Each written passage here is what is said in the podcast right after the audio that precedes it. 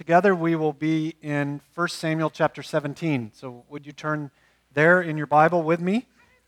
Hi Judah, how you doing? And if you don't have a Bible underneath the seat in front of you, you should be able to find a blue one and we'll be on page 137 in those Bibles, page 137. If you're uh, new with us, we are working our way through this um, Old Testament book called 1 Samuel. It's written uh, uh, covering events a little over 3,000 years ago, and yet the human heart and the God who inspired its writing remain the same. So I hope that you're encouraged t- t- today as we work our way through another chapter. Just briefly, by way of a review, in order to set up what we'll be covering this morning, last Sunday uh, we studied the continuing collapse of King Saul and in particular, his collapse in juxtaposition to the surprising rise of a young boy who was a shepherd. This shepherd was named David. David was uh, what we might call the runt of the family, and yet he was told that he would eventually ascend to the throne of Israel, replacing the first king, Saul, becoming a king who would rule after God's own heart. Throughout 1 Samuel, and indeed throughout the whole Bible, there's a thread that we can pull, and that's the theme that God often raises up the weak and brings down the proud. We've seen that so far through 1 Samuel with Hannah, and then Samuel, and now we will find it to be true also with David. There is, of course, in that theme, plenty for us to talk about. We could spend the whole morning just there. Friend, to the degree that you are aware of your neediness and your weakness, you will be finding the power of God in everyday life. And to the degree that you are arrogant and proud, you will find yourself relying on your own resources. But we need to continue on and look together at another chapter. Our text this morning, as Todd rightly prayed, is a very famous one. It's probably unquestionably the most famous story in all of 1 Samuel, and probably in the top famous most stories in the entire Bible. Even outside the church, the story we'll look at today is often used as a metaphor for any circumstance in which some lesser faces a greater. In other words, when someone has an oppressor that he or she cannot possibly seem to beat, and yet they do. Chances are, even if you've never opened a Bible, you have heard something of the story of David and Goliath. And it is to their epic battle we now turn. Would you look with me starting in chapter 17? If you're new to the scriptures, that's the big number on page 137. The smaller numbers are the verses. I'll read 1 through 11.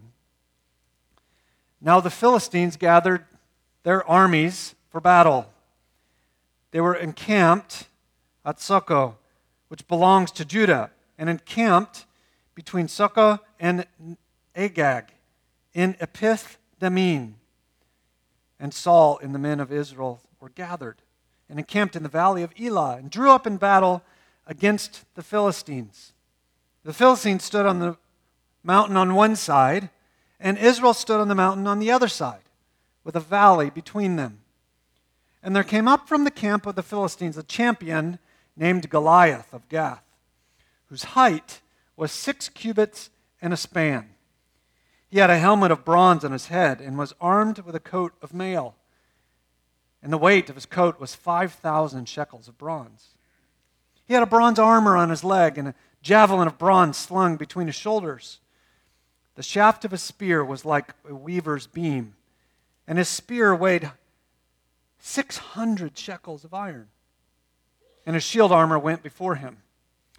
He stood and shouted to the ranks of Israel, Why have you come out to draw up for battle? Am I not a Philistine, and are you not servants of Saul?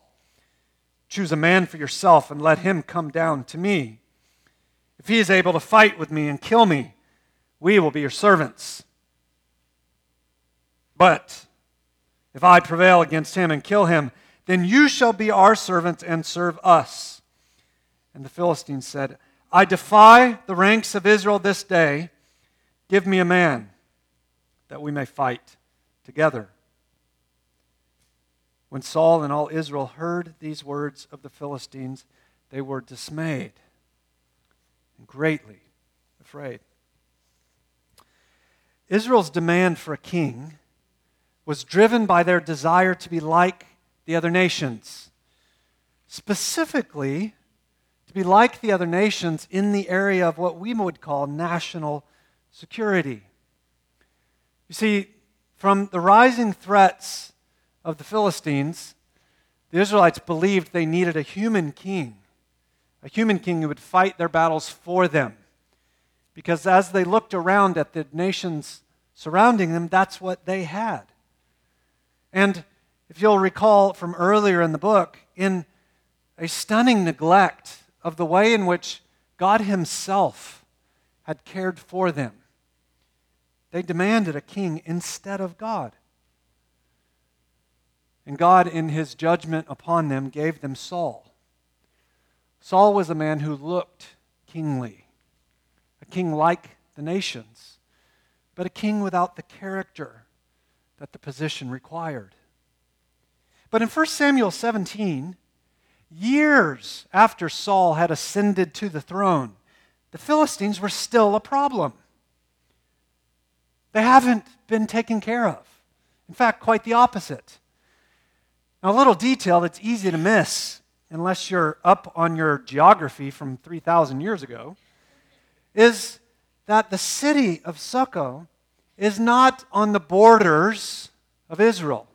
No, it's way far into Israelite territory. In fact, it's down into Judah.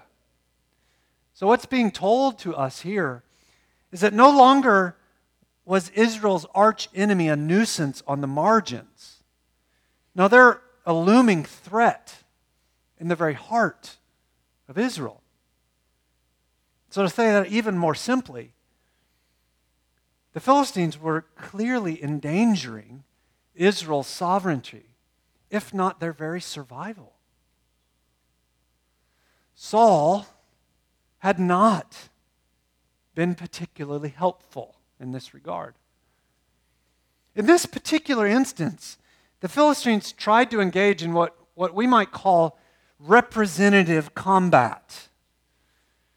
What I mean by that is this wasn't a fight in which every Philistine soldier would run against every Israelite soldier, and whoever killed the most would win. Now, this was something very different. This was a battle in which one Philistine soldier represented all of them, and one Israelite soldier represented all of them. And that one's victory or that one's defeat would therefore be representative of the whole. Goliath is obviously the easy choice for the role of Philistine representative. If you look closely at verse 4, you'll see that before he's ever named, we're told that he is the champion. Can't you all hear them in the back? We are the champions. Now, interestingly, the Hebrew word for champion is only used in the entire Bible in this chapter. And it means something very specific.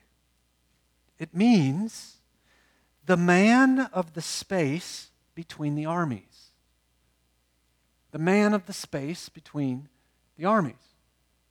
So, as the two armies were encamped on opposite sides of a large valley, then Goliath would come down the hill each morning and he would stand and he would mock all Israel, all the soldiers who just stood there and looked at him.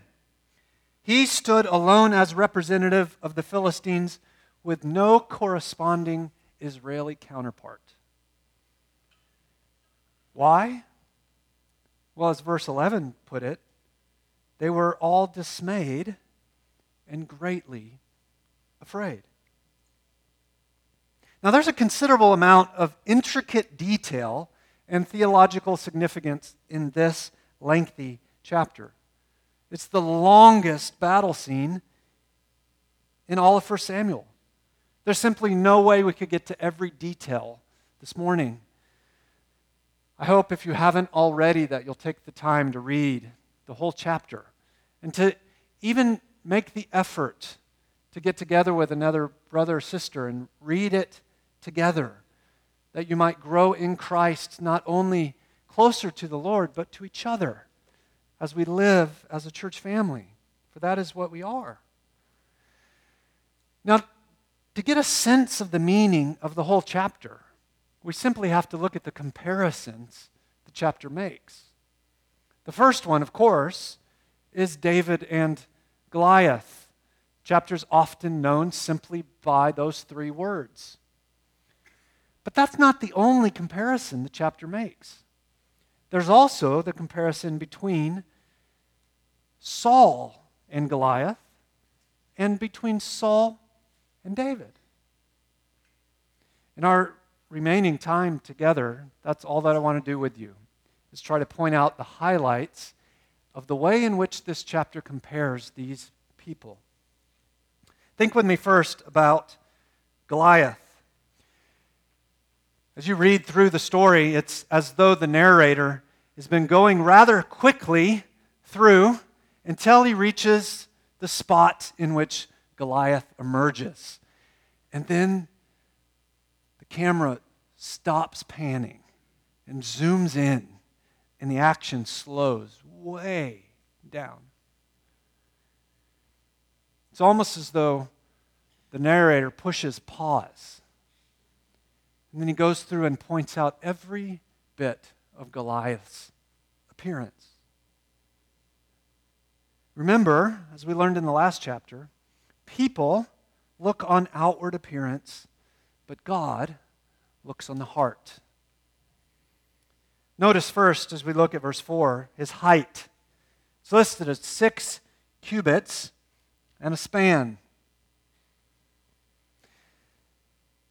The tallest man in modern history was a man named Robert Wadlow.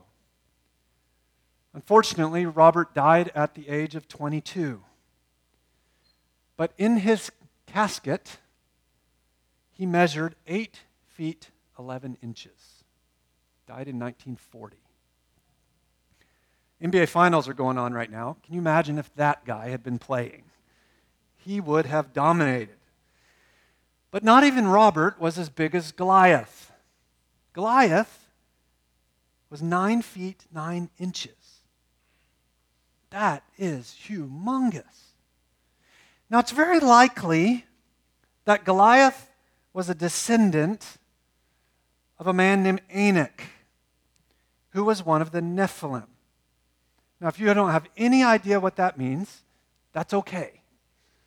Let me take two minutes and try to explain the backstory to you.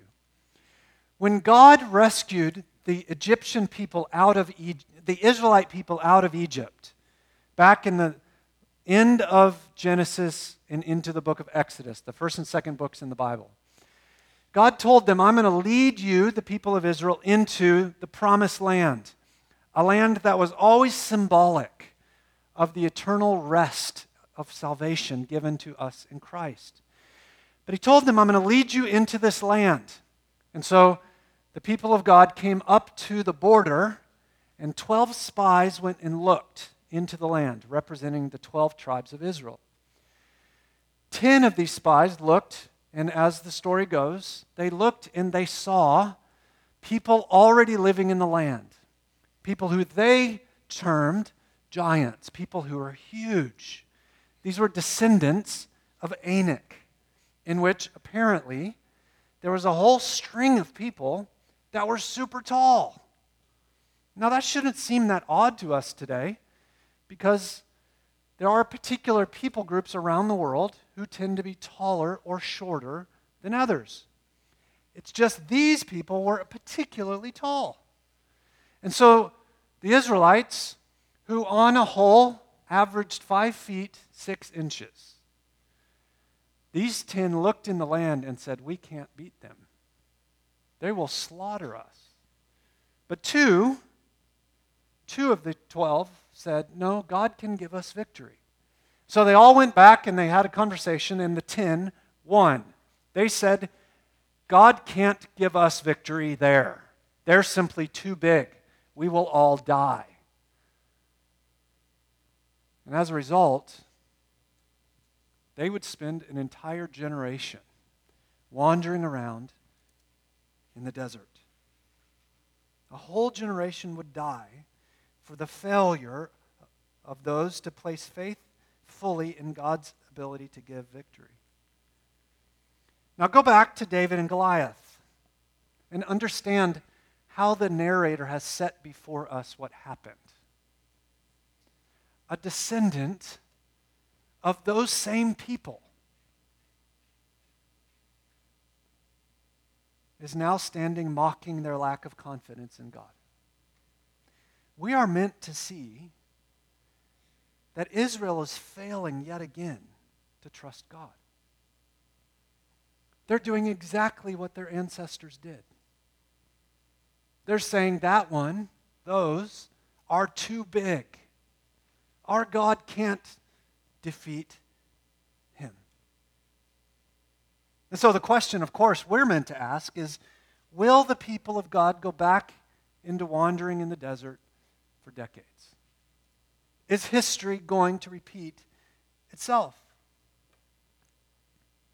Now, it's not just Goliath's height, though, that's terrifying. No, we're given a lot more detail.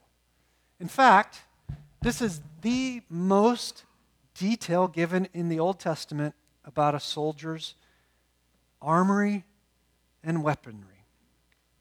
If you'll let your eyes glance again over verses 5, 6, and 7, you'll see that all three of those verses are about Goliath's external advantage. Remember, again, we were just told people look at outward appearance. And that's all the Israelites seem to be able to do. His helmet, we're told, was not made of the typical leather, but made out of bronze, a thick, heavy metal. Like a snake's head frightens its prey, Goliath's head towered above everybody else, and he was ready to strike with deadly venom. But then down from his head came his torso. His torso was covered with what's called a coat of mail. Now, this isn't the stuff you put in the mailbox with stamps on it. He's not covered with mail in that sense. Now, this is what we would call scales. See, this mail was hundreds and hundreds and hundreds of metal scales tied together with leather to form a coat of bronze armor.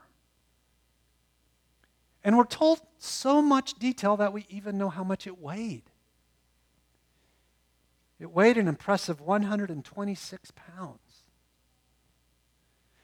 Can you imagine being big enough and strong enough that you could hold a bronze helmet on your head and wear a coat weighing 126 pounds? Again, there's a clear illusion here. Goliath is covered with scales like a snake.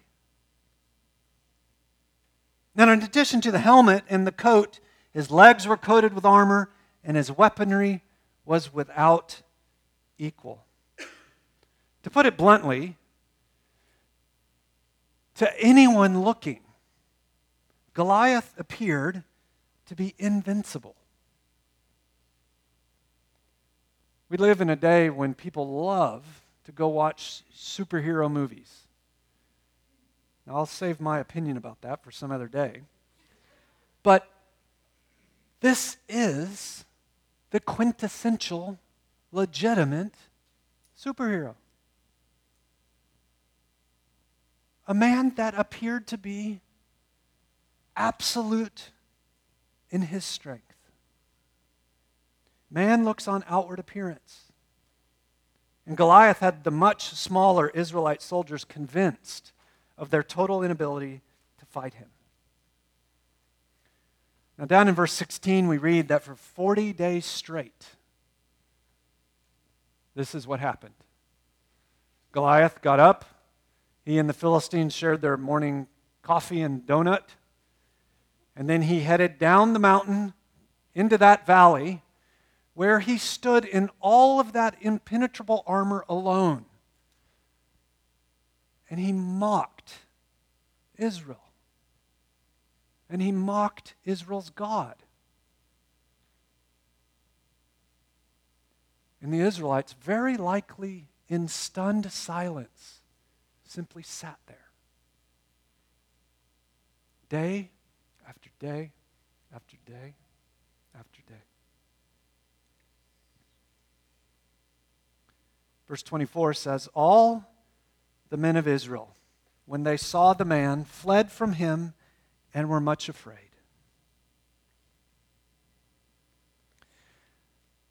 Friend, you've probably heard this story. You probably know where this is going. But would you try for a moment to suspend your knowledge of the end and consider having been there? Being one of those little five foot six Israeli soldiers. Considered hearing your God mocked again and again and again.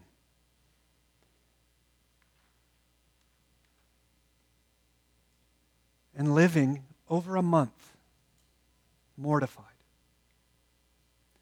Goliath was huge. Just like Adam and Eve failed to trust God in the garden and fell to Satan's slithering, crafty tactics, just like 10 of the 12 Israelite spies peered into the land and their fear of the giants defeated them. It appears that Israel's headed for yet another tragic failure. Maybe the enemies of God win. Maybe we're on the wrong side. Maybe belief in a God we can't see is rather stupid. Maybe God doesn't intervene for his people. Those are the things Israel is feeling. But they had Saul, they had a king. This is what they wanted him for a king who would face the Philistines. And Saul had had some remarkable victories. And not only that, remember a little detail given to us all the way back in chapter 10. Let me read it. It says, Then they ran and took Saul from there. And when he stood among the people, he was taller than all the people from his shoulders upward. The Bible isn't fascinated with how tall people are. Friend, when the detail's given, it's, it's there for reason. See, when, tall stu- when Saul stood among the Israelites, he was something of a giant. From his shoulders up, he was bigger than all his peers.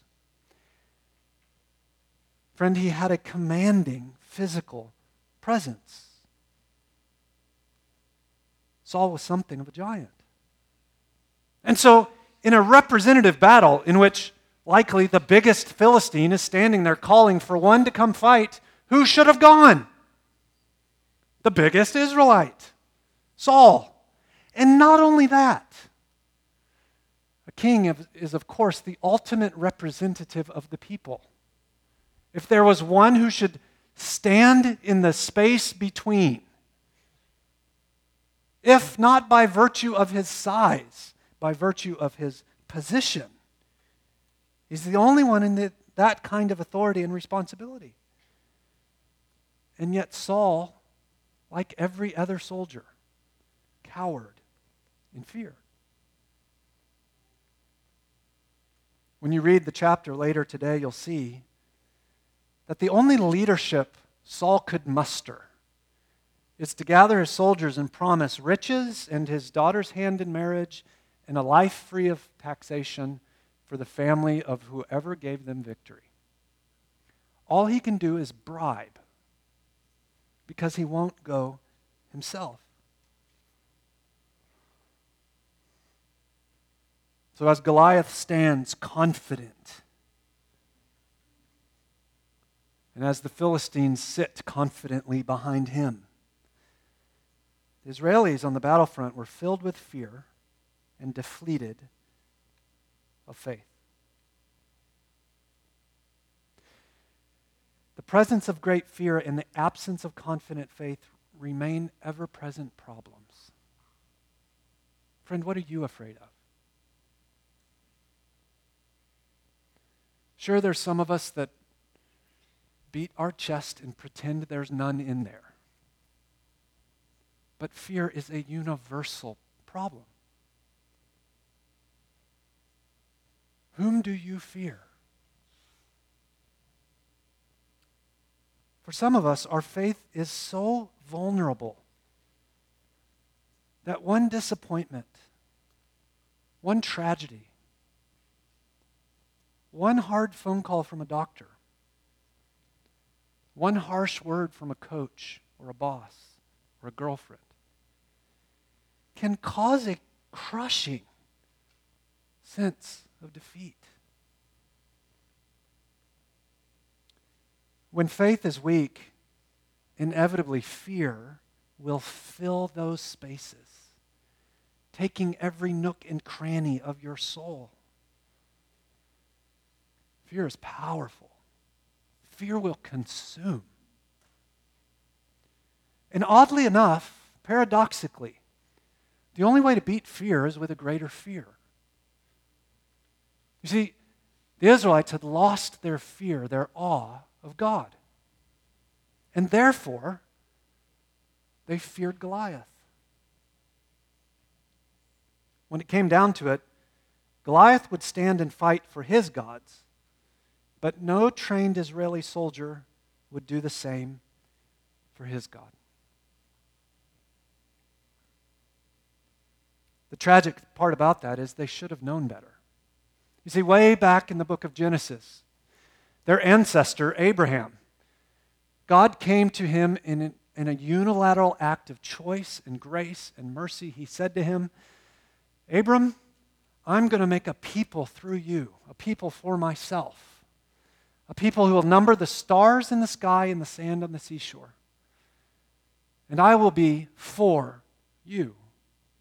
And listen to what he says in verse 12, verse 3 of chapter 12.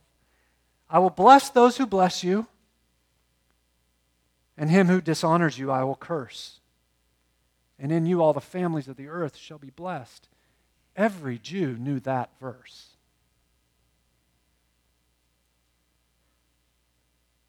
And yet, as Goliath stood there and chronically dishonored them, none of them took God at his word.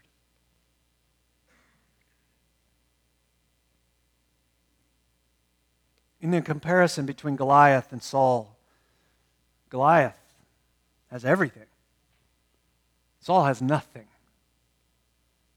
Saul might have had the position of king, but he had lost his faith.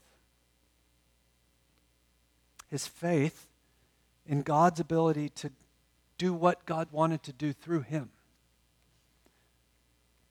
He ruled alone, no longer with the enabling power of the Spirit. Saul in his chapter is a disgrace. And Goliath is gloating as the champion, seemingly stronger each day.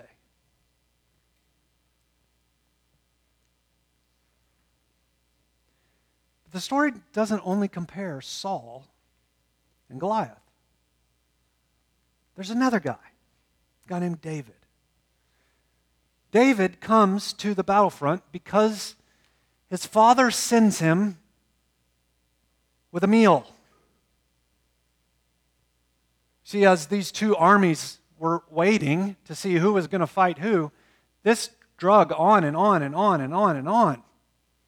And they didn't get three squares a day from the government. So you had to be brought your meals. We know that David was but a boy still at this point because he wasn't a soldier. Numbers chapter 1 says that when you reach the age of 20, then you began serving in the military. So he's at least younger than that. Sometimes David was playing the lyre for Saul. Sometimes he's back at home shepherding his father's sheep. And sometimes he's running supply line for his brothers, taking word back to dad. And on this particular day, as David neared the camp, he's got his shepherd's bag full of Chipotle and Jimmy John's. He comes up at the exact moment in which he hears David, David hears Goliath taunting his God. What Saul and the Israelite soldiers heard to be the undefeatable demand of an unconquerable giant, this young lad, David, heard as the outlandish, outrageous, blasphemous words of one who would dare to mock his God. Same words, two completely different hearings. The Israelite soldiers looked on appearance. But David, by God's grace, looked on the heart. David was stunned. Look at verse 27, the last sentence. David says, Who is this uncircumcised Philistine that he should defy the armies of the living God? Apparently, David's words caused quite a stir. Likely the Israelite camp was incredibly quiet. But David, with his little meals and his small body, had big words and a big question. The young shepherd's boy question resounded through the camp. You'll see in verses 28, 29, and 30 that his brother got angry with him. Who are you, you little pipsqueak, to come in here and act like you know something and can do something? Families, it seems, have always been exactly the same. But the news eventually reached Saul. So Saul called David over. And essentially, Saul says, You're just a little guy He probably patted him on the head. That's nice of you, but there's no way you can beat him. David's reply is worth hearing in full. Look at verse 34. David said to Saul, Your servant used to keep sheep for his father. And when there came a lion and, or a bear and took a lamb from the flock, I went after him and struck him and delivered him out of its mouth. And if he rose against me, I caught him by his beard and struck him and killed him. Your servant has struck down both lions and bears, and this uncircumcised Philistine shall be like one of them, for he has defied the armies of the living God. And David said, The Lord, who delivered me from the paw of the lion, from the paw of the bear, will deliver me from the hand of the Philistine. Saul said to David, Go, and the Lord be with you. David's logic is incredibly simple. I've been a shepherd, I've been out alone at night, and I've been expected to protect my father's sheep. And in the course of my shepherding duties, because God has been with me, I have defeated a lion and a bear who tried to harm the flock. For David, it wasn't his youthful strength or agility or his superior mind. No, it was the presence of the all powerful God with him. He says very clearly God delivered him from the paw of the lion, and God delivered him from the paw of the bear. And don't miss, don't miss what the narrator's saying. The paw of the lion went down, the paw of the bear went down. And the hand of that animal Philistine, he'll go down too. As bears and lions who meddle with the father's sheep had to be dealt with, so did Goliath, who was meddling with the father's flock of Israelites. For David, it was no more complicated than this. Goliath worshiped and served idols, gods made with hands who were not real. And he served the one true living God. Therefore, even if he is weak and frail compared to Goliath, God could give the victory. So, Saul, in what is uh, rather stunning, Saul says yes to David. He gives him his armor, and David tries it on. He can't wear it, it's too big for him. And so he goes out to fight the Philistine with nothing but a staff, a shepherd's bag, and his regular shepherding clothes. In what must have appeared to be certain defeat, David ran down the hill towards Goliath. Their exchange, of course, is the highlight of the story. Look at verse 43. The Philistine said to David, Am I a dog that you come at me with sticks? And the Philistine cursed David by his gods. Don't miss this. This is not a battle that's simply about the Russians fighting the United States. This isn't about land. It's a question of whose God is a real God.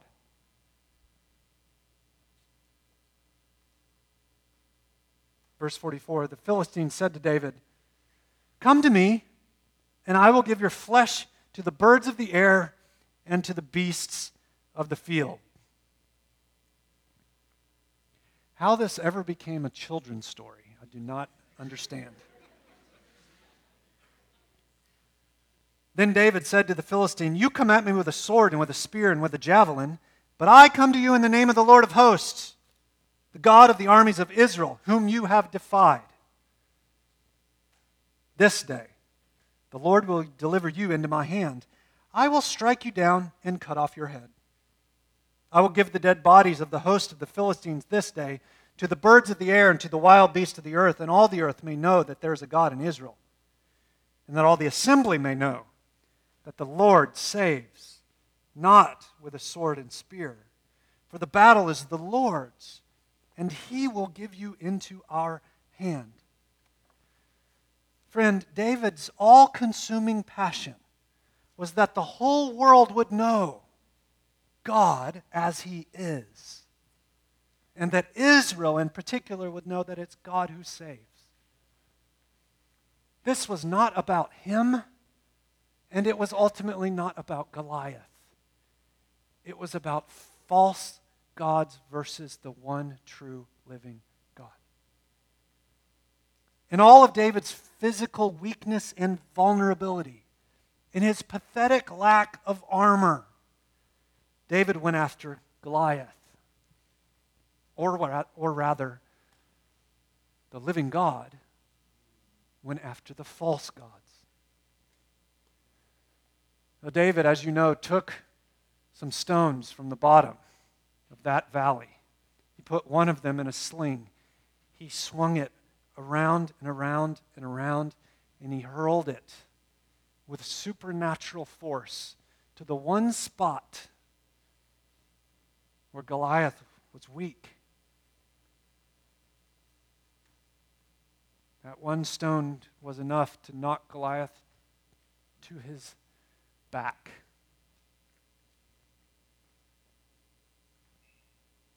Then David went and took that sword and cut off his head. Those powerful, angry, mocking lips of Goliath would never defy God again. Why? Because victory belongs to God. And God delights to win amidst the weakness of his followers. Friend, if you are trying to live your Christian life and you feel weak, then you are in the very best of company. Unlike Adam against the snake in the Garden of Eden, and unlike Israel against the giants in the land, and unlike Saul, who had failed at nearly every turn, David believed God. David trusted God. David relied on a God who cares about his reputation, God's reputation. God's power is so awesome and grand that even a boy, powerless in himself, can be filled with the Spirit's power from heaven and thereby conquer God's enemies. I want to say this very clearly. Friend, this story is not meant to say, you can go out tomorrow and slay the giants of a full schedule. You can go out the giants and slay the giants of uh, taking on a new diet. You can go out and slay the giants of getting into that school you want to get into. Friend, that, that is a, a mockery and a ridiculous demotion of the meaning and power of this text. Friend, this story is not about human courage and effort. It's not about the will of the little over against the great enemies of the strong. This is a story about the awesome power of God to be displayed in the middle of the weakest as their hearts are grounded and focused on Him. This is about God defending His own honor. It's about the people of God knowing who God is. That's what drove David. Is that what drives you?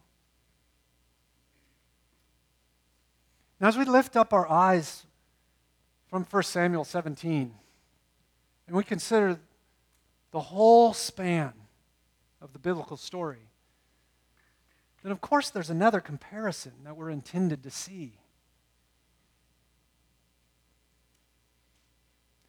There's a much more terrible enemy to God's people than Goliath. Goliath, after all, is just a man. Yes, he was big, but he could have his head chopped off and did. This greater enemy, of course, is Satan or the devil. Satan is the force behind all evil. He's the father of lies. He's the prince of the power of the air. His intent is to steal, kill, and destroy. And it may be unfashionable to talk about him today. But we Christians believe there really is a supernatural being bigger and stronger than us in and of ourselves who is wreaking havoc all over the world. His aim, always and forever, is to steal, kill, and destroy. But one came, a descendant of David, whose faith is even stronger and surer than David's. And this one's track record is better than David's. David was good, but this one was great. In fact, he has a perfect track record of obedience and confidence in God. And he faced that giant. And it was in his own death and resurrection that Jesus conquered not merely a physical giant, but Satan himself and death itself. Jesus is the real champion who stands in the space between. As he bared the taunts and the insults, he won the battle for our souls, securing the ultimate victory for God's people. Amen? Christian, do you see what that means? Jesus fought a representative battle. And he won. And therefore, his victory is disseminated, dispensed to all of his people, that you might share in it as your own. Christian, you need not he- fear him who can harm the body, because he cannot touch your soul. You need not fear even death itself, for it has been beaten. If you're here today and you don't know Jesus, friend, do you see the offer of the gospel?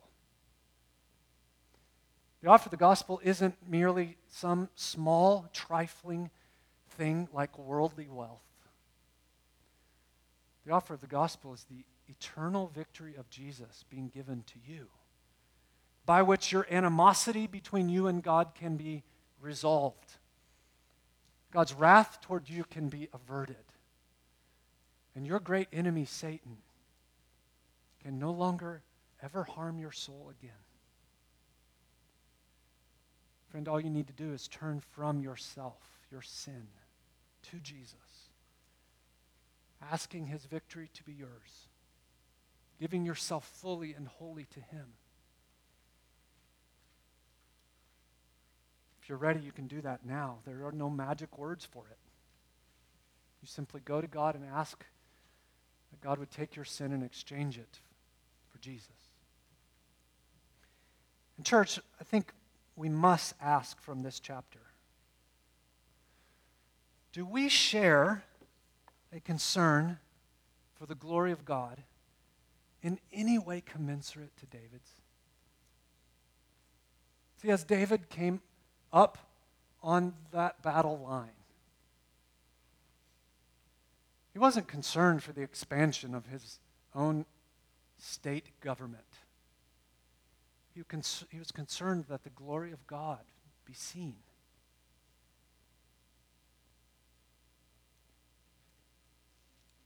Brother or sister, are you offended and taken back when God is said to be nothing?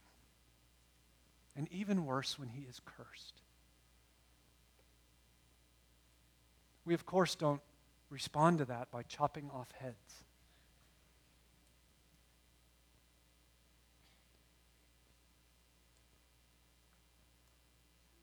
We respond like Jesus, loving our enemies. May we do so this week. Father, thank you for this chapter. I pray that it would be heard with fresh ears. Pray that you would deliver us from fear, that you would re engage our minds and hearts with what has become familiar, that you would save lost people this week. I pray that for now. Pray that for all the kids that'll fill this building all week for VBS. We pray that, God, we would live from faith, not from fear. We pray that we would appropriate Jesus' victory as our own. We pray that we would love our enemies as ourselves. In Jesus' name.